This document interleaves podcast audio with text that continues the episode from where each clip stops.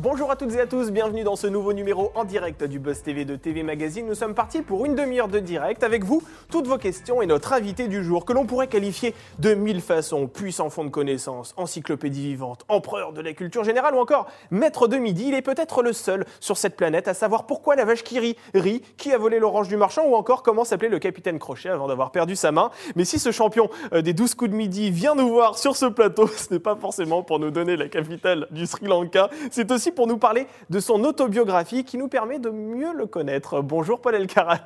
Bonjour Damien. Bon, euh, vous, vous avez un peu peur face à cet humour un petit peu. euh, Euh, un voilà, peu- en demi-teinte. peu- Oui, On- mais on- pense que ça devrait le faire pendant 30 minutes. Merci Paul, c'est gentil. Bon, ma 153e victoire, hein, c'est le titre de votre livre qui est sorti donc en septembre Euh, dernier. septembre 2020. Voilà, c'est ça, dans lequel vous racontez votre histoire hors du commun, euh, celle d'un étudiant de 19 ans qui parvient à s'imposer euh, comme l'un des plus grands champions des 12 coups de midi sur TF1, plus de 150 émissions. hein. Oui, Euh, 153 participations. Voilà, 153, assez incroyable, près de 700 000 euros euh, de gains. Euh, ça commence à dater puisque vous avez été éliminé le, le 10 octobre 2019. Oui. Euh, Enfin, daté. euh, à- ça- à on l'échelle d'une vie, on- n'est pas il y a 100 ans, mais, euh, mais en tout cas, ça, ça fait déjà deux ans. Bah, en octobre, Ouais, ça deux ans. Mais j'ai commencé il y a plus de deux ans, en, en diffusion avril 2019. Et quel souvenir vous gardez de, de cette expérience qui était pour vous hors du commun, quoi? Trop- C'était horrible. C'est vrai, vous avez le droit de le dire. vous avez Non, le droit la, d'être la- honnête ici. la fin était, en- était un peu en demi-teinte, comme vous, comme vous avez pu le dire. Ouais. Euh, je dois dire tu ou vous d'ailleurs? Oh, comme vous voulez. Comme, si tu es à l'aise, tu peux me dire tu. Si vous êtes euh, pas à l'aise, vous pouvez me dire vous. Il n'y a, y a pas de règle ici. Euh, Oh, ça me saoule. Euh, on va- ça, ça se poserait pas dans une télé anglaise, mais. C'est vrai, exactement. Je vais dire, je vais dire tu. Allez, tu, Allez, j'aime bien dire tu. Ouais.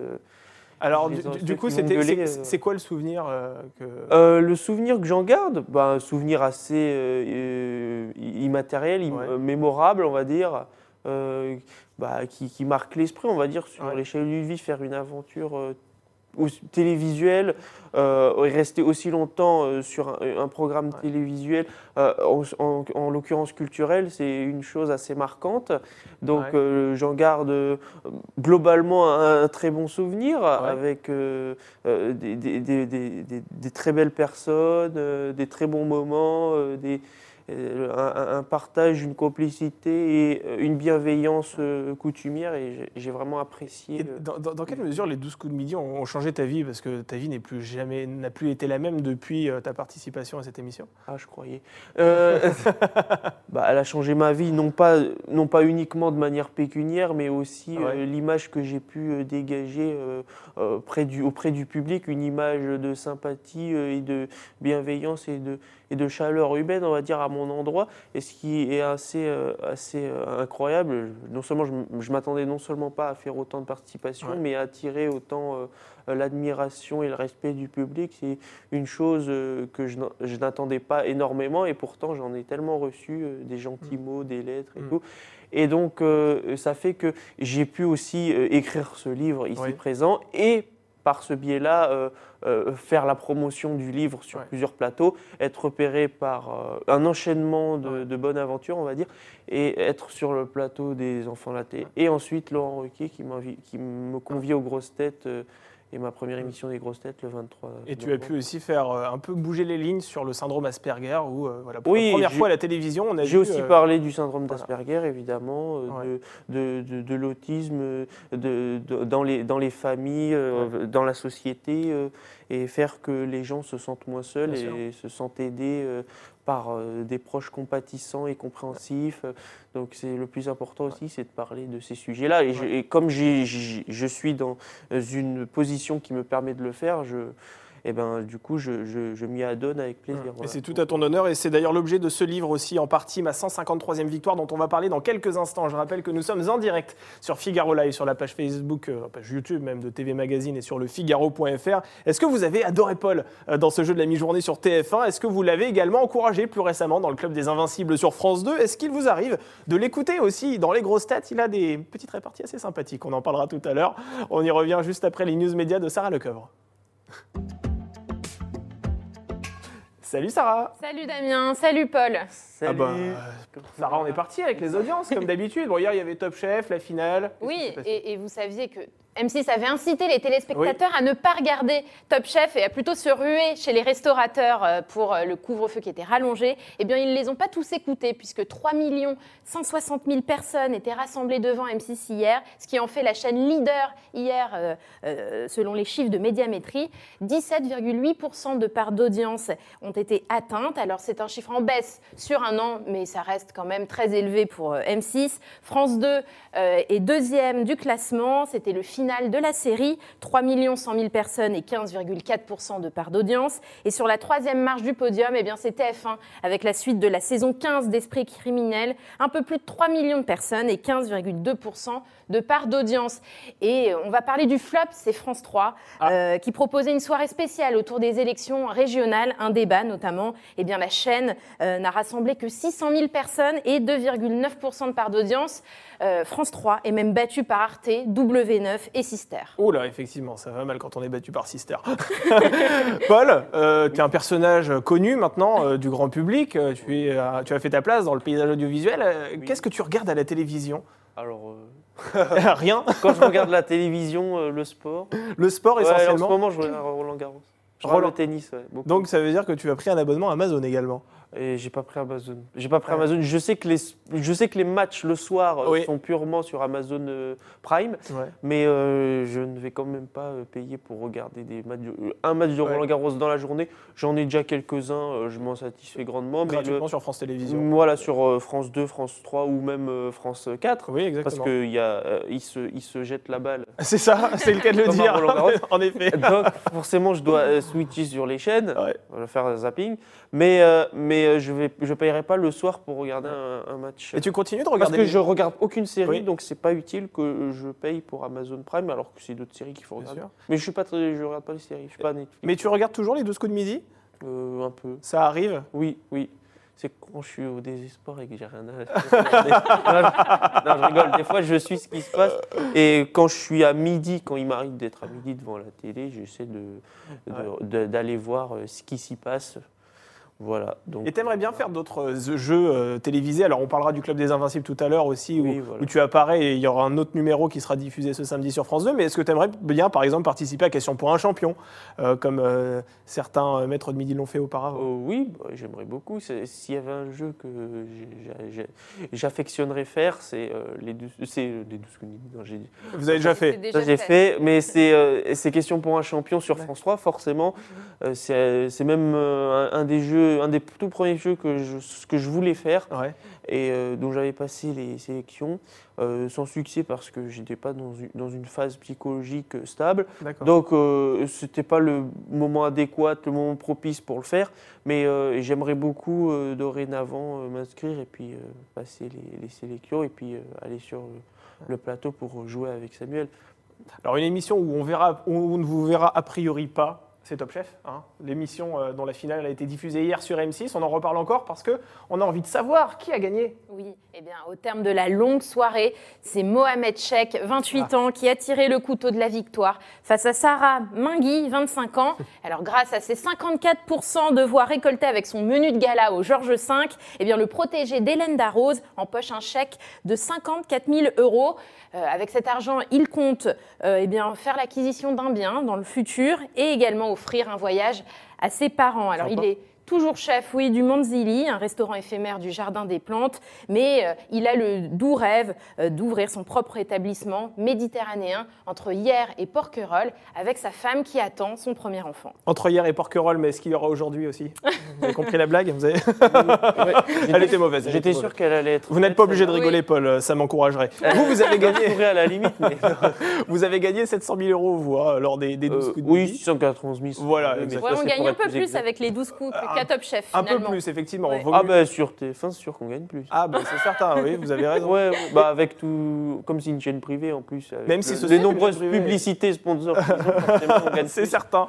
Et vous avez fait quoi de cet argent-là? Parce qu'on se dit, c'est considérable, 700 000 euros. Euh, vous avez euh, acheté un appartement, euh, vous, vous avez fait des voyages, vous avez offert un peu à votre famille.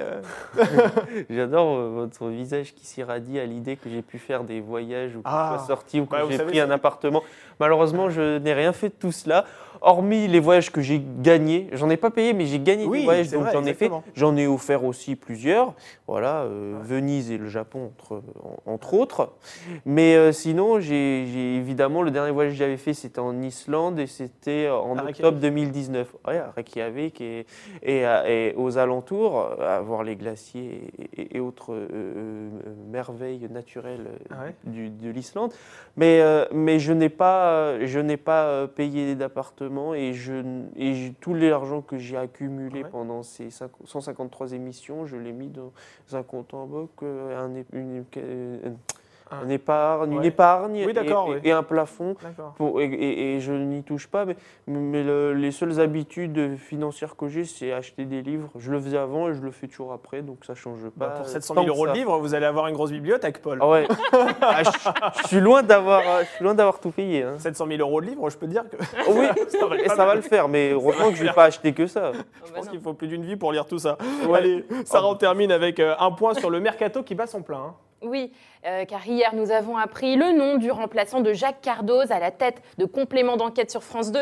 Vous le savez, hein, le présentateur devient à la rentrée le directeur de la communication de l'OM. Et bien, selon nos confrères de Pure Média, c'est Tristan Valex qui le remplacera aux commandes du magazine. Alors, si son nom et son visage sont inconnus du grand public, eh bien, ce journaliste de 37 ans ne débute pas pour autant et connaît très bien l'émission pour y travailler depuis 2012 en tant que grand reporter. Il a même décroché le prix Albert Londres en 2017 pour son portrait consacré à Vincent Bolloré. Et alors du côté de la radio, Manu Payet a annoncé qu'il remplissait l'année prochaine à la tête de la matinale de Virgin Radio. Il avait remplacé en septembre dernier Camille Combal.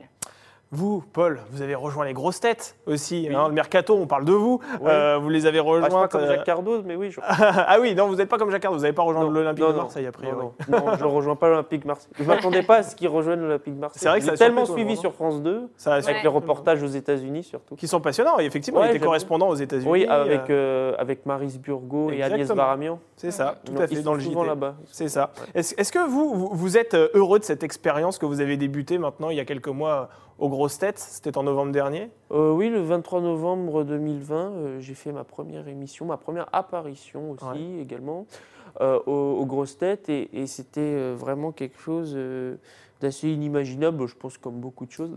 oui, c'est vrai. Voilà, et, Ouais. et, c'est, et, et on m'a introduit auprès de ce cénacle de, de- de- de rigolade, de, Ouais. Euh, de, de- bonne humeur et de, de blagues et de culture aussi. hein. Et donc, euh, je, suis toujours, euh, je suis toujours très satisfait quand on Ouais. m'y invite. Et, euh, et finalement, euh, Laurent Ruquier l'a dit lui-même que si on gardait le petit, du coup, il m'a gardé. Et le petit, il va rester aussi pour l'année prochaine? Oui, euh, le Ah. petit.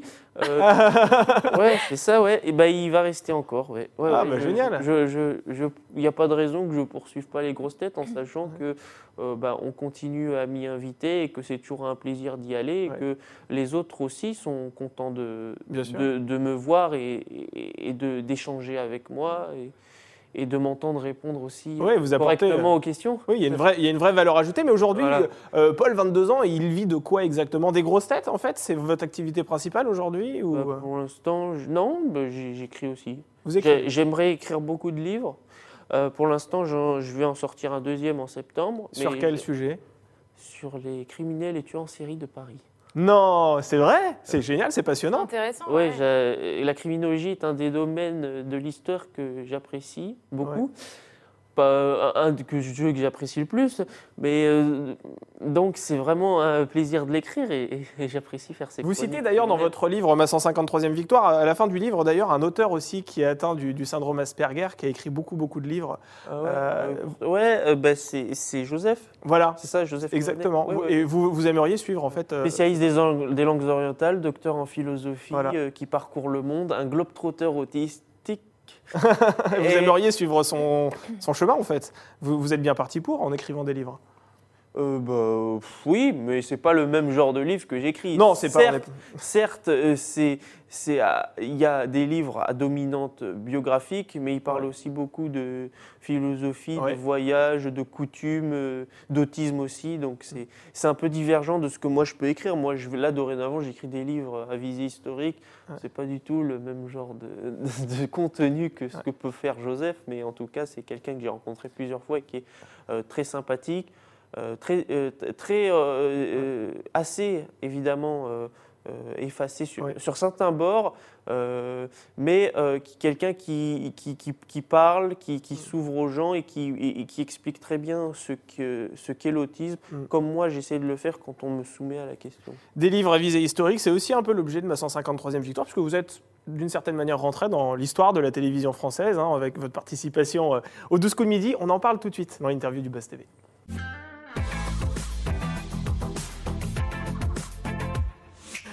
Alors Paul, vous êtes l'auteur du livre hein, Ma 153e victoire, je le rappelle, qui, est sorti en septembre dernier aux éditions HarperCollins. C'est une autobiographie dans laquelle vous racontez votre parcours dans les 12 coups de midi, mais pas uniquement, puisque vous revenez également sur votre enfance, sur votre quotidien euh, d'autiste Asperger. Pour quelle raison vous avez décidé de, prendre la plume en fait? Qu'est-ce qui vous a donné envie d'écrire ce livre? Prendre la plume, c'est un bien grand terme. J'ai l'impression que c'est Hugo qui écrit sa nouvelle pièce de théâtre. C'est un peu ça. Mais ah, c'est pas du tout ça, parce que déjà, c'est pas moi, c'est pas le même niveau intellectuel que les œuvres de Victor Hugo.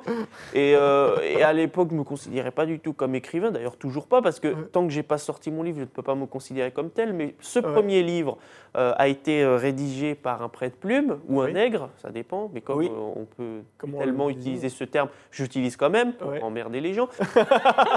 Vous avez raison, Paul. Il faut être politiquement incorrect dans cette société. Ah, pourtant, nègre, c'est correct quand on, s'y attarde un peu dans l'historique du mot. Mais bon, passons. On a eu ce débat avec Laetitia Milo il y a quelques temps sur ce plateau. C'est très drôle. ouais, effectivement. On n'a jamais réussi à trouver l'origine. Enfin bref, passons. c'est un peu compliqué, mais euh, voilà.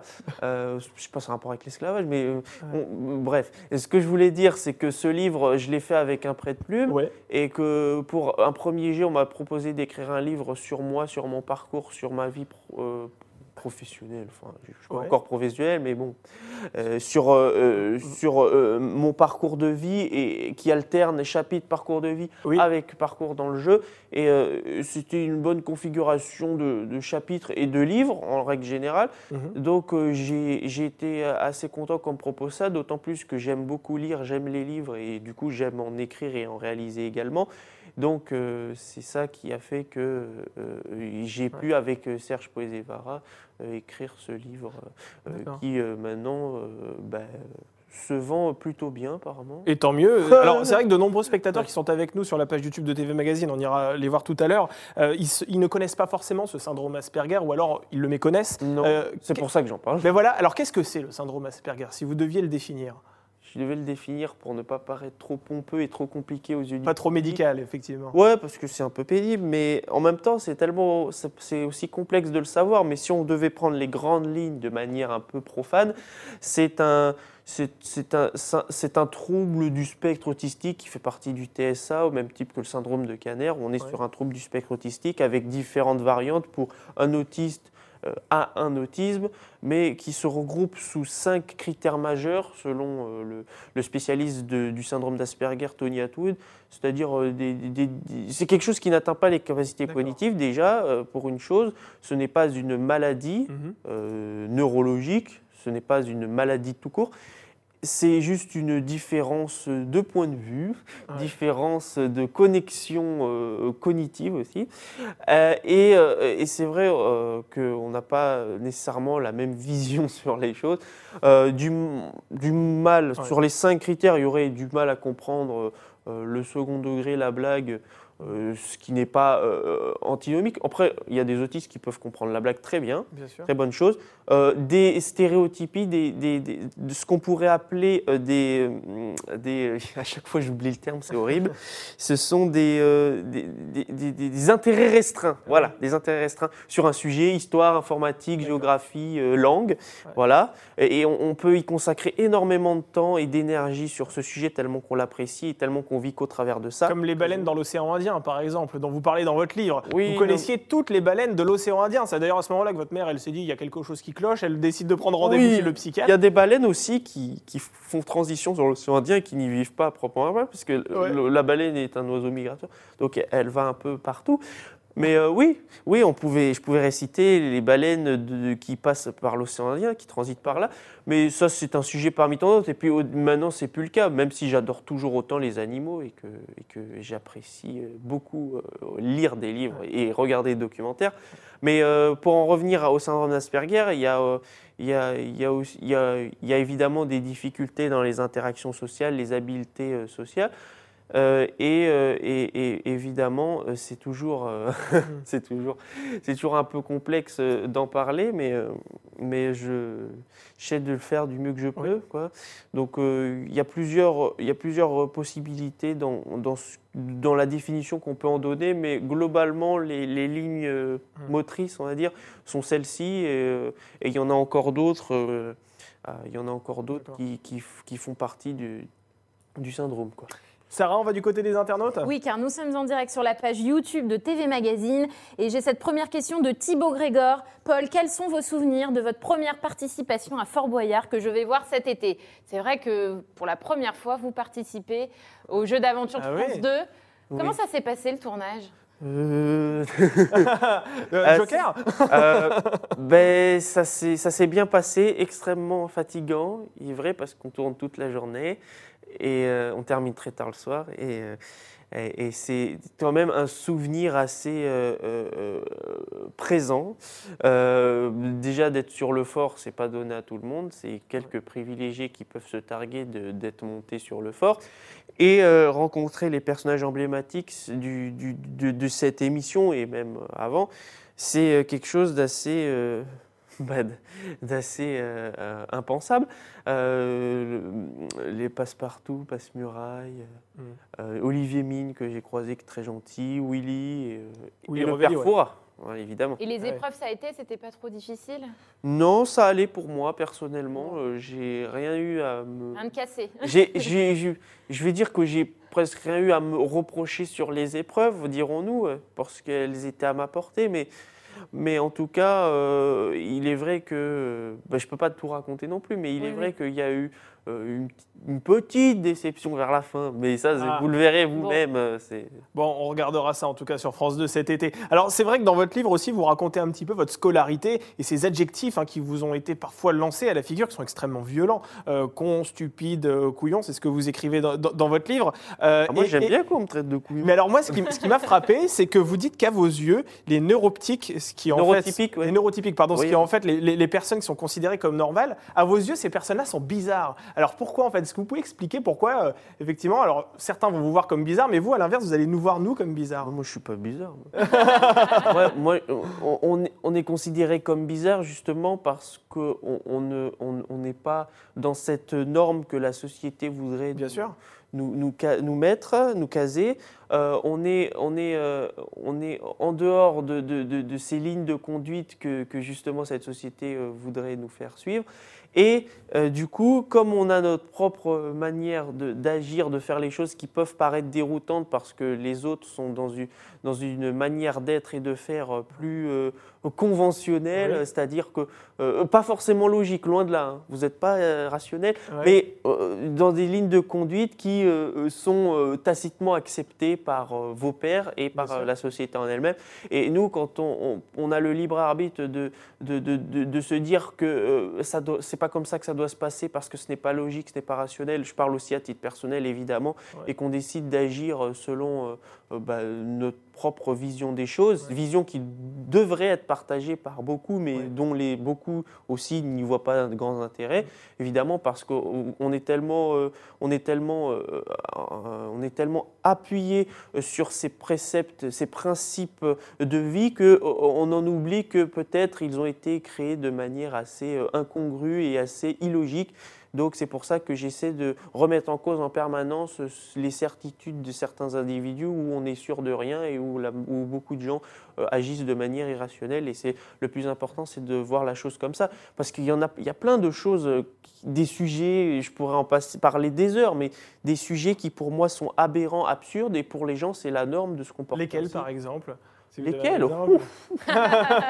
Oh, il y en a beaucoup des exemples. euh, bah, il y en a beaucoup des exemples. euh, par exemple, pour, je vois pas l'intérêt, par exemple. Bah, on est dans le domaine du journalisme, justement, je vais en profiter. Ouais. On m'a énormément soumis à la question, euh, soumis à des interviews, posé beaucoup de questions, et j'en passe des vertes et des pas mûres.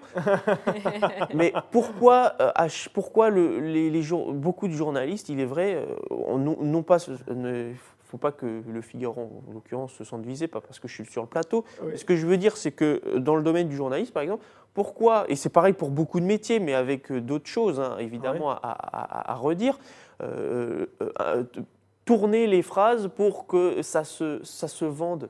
Euh, pourquoi euh, euh, parfois mentir effrontément sur ce que l'individu a pu dire, ah. le sortir de son contexte pour qu'on pense qu'il ait dit les choses comme telles. Beaucoup de journalistes le font. Pour moi, c'est pas logique. Ah, pour eux, pour eux, c'est une raison valable pour justement quitte à écorner l'image et les propos de l'individu pour faire acheter aux personnes. Ça, c'est quelque chose que je trouve illogique. Pourtant, c'est la norme dans, dans ce métier aussi, parce que c'est il est vrai. Mais il y a... Après, euh, certains le font avec plus ou moins de malhonnêteté intellectuelle. Hein. Oui, c'est ça. oui, non, mais je parle de manière globale dans le journalisme. Je, euh, dans d'autres métiers aussi, il y a des choses qui sont aberrantes. Euh, la logique qui veut que pareil, moi je suis dans, je suis dans, la, dans ce qu'on appellerait les tueurs en série. Euh, pour moi, la peine de mort n'est pas quelque chose de, non plus de, très rationnel. Euh, qu'est-ce qu'il y a euh, Les gens qui fument aussi? Ah oui, c'est pareil. irrationnel. Pourquoi, pourquoi absorber quelque chose qui va te tuer à petit feu? Ça aussi. Oui, c'est vrai. Surtout, surtout que ça, ça tue plus la personne qui ne fume pas. Ça, il faut, faut, le savoir. Donc c'est pour ça, il y a plein de choses. Pourquoi, pourquoi la, une soirée rime avec boire en grande quantité?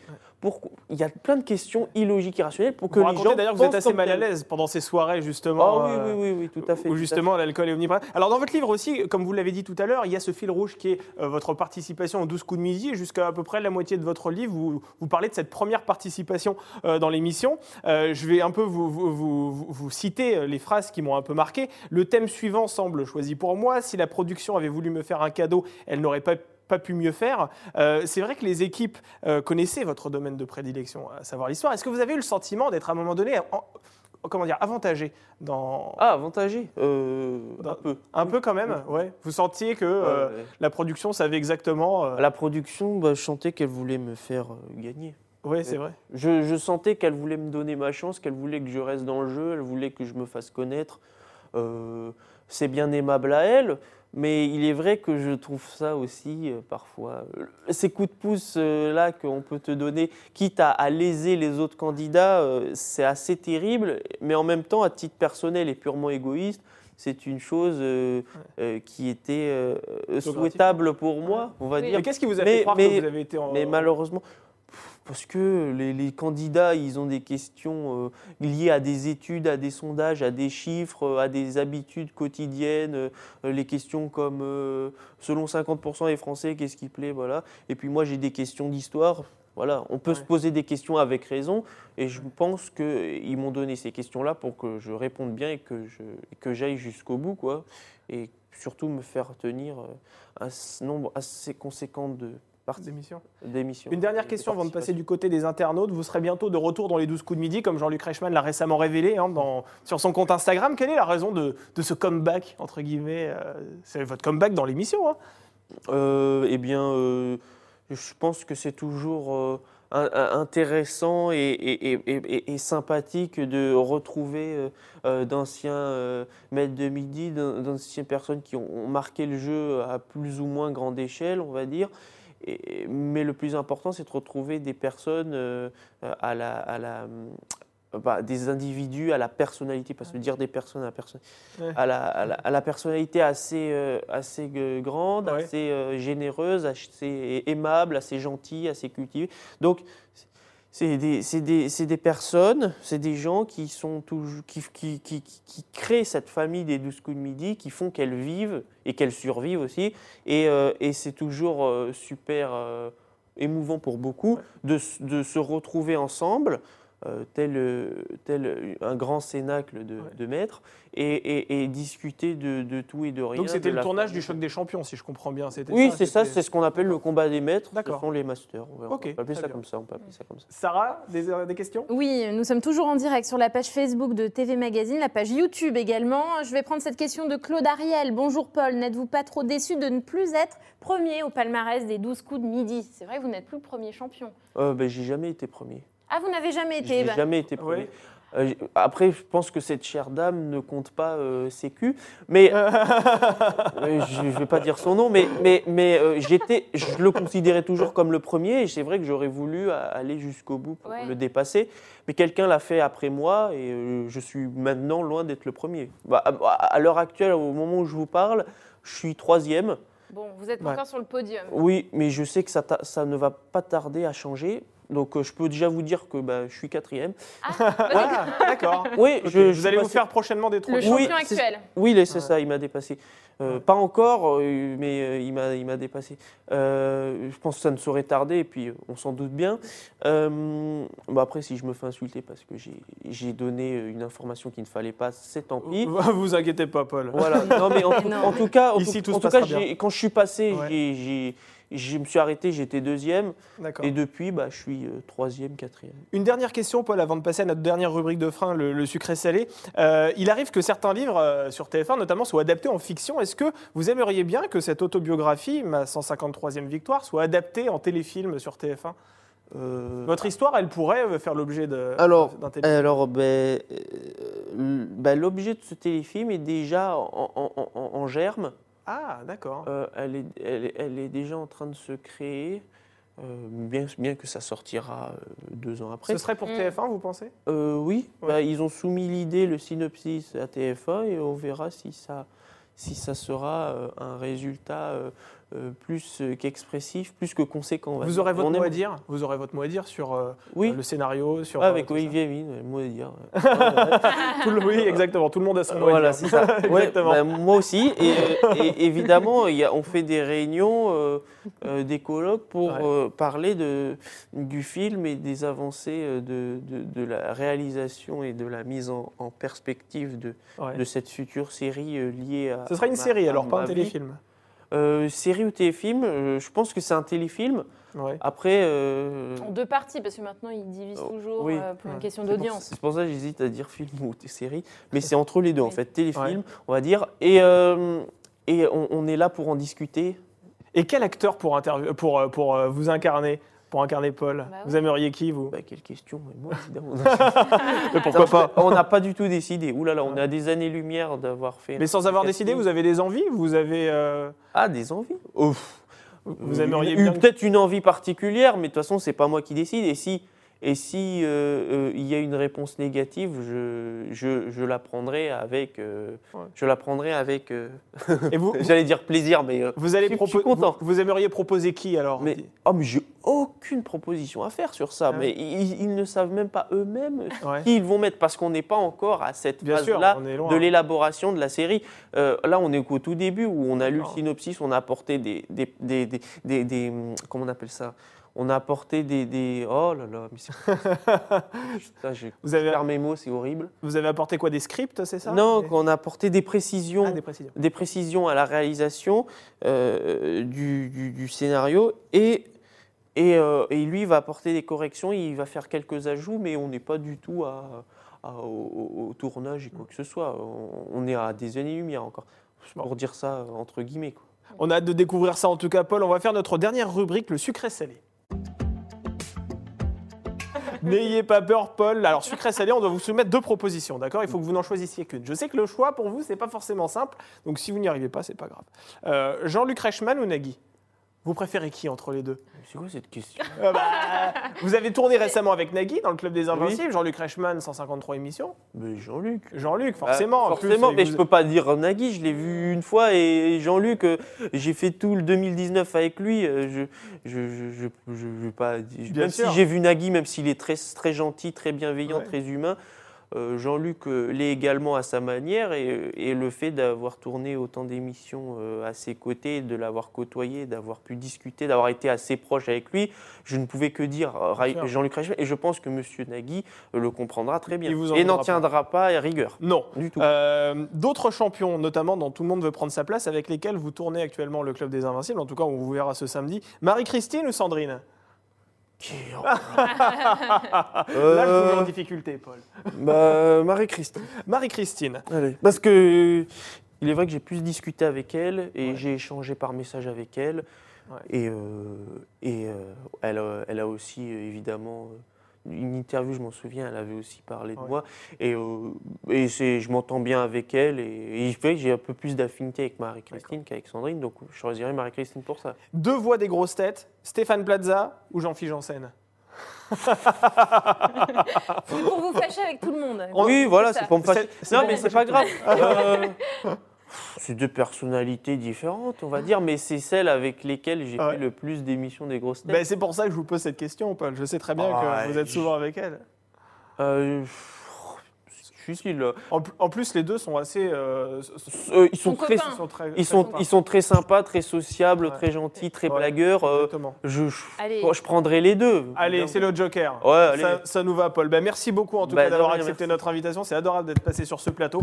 Je rappelle le titre de votre livre, c'est ma 153e victoire. C'est aux éditions HarperCollins. C'est disponible en librairie depuis septembre dernier. Puis on vous retrouvera aussi sur France 2 ce samedi en prime time dans le club des Invincibles avec Nagui. Merci beaucoup encore d'avoir bah, accepté notre invitation. Ici. Merci euh, Sarah pour les news médias et d'avoir fait le relais entre les internautes et ce plateau. Et nous, on se retrouve demain avec une personnalité qu'on n'a jamais reçue sur ce plateau. Il s'agit du présentateur du Jour du Seigneur, plus vieille émission de la télévision française. David Milia sera avec nous demain sur ce plateau. J'espère que vous lui poserez toutes vos questions. En attendant, passez une excellente journée et à demain pour un nouveau Post TV.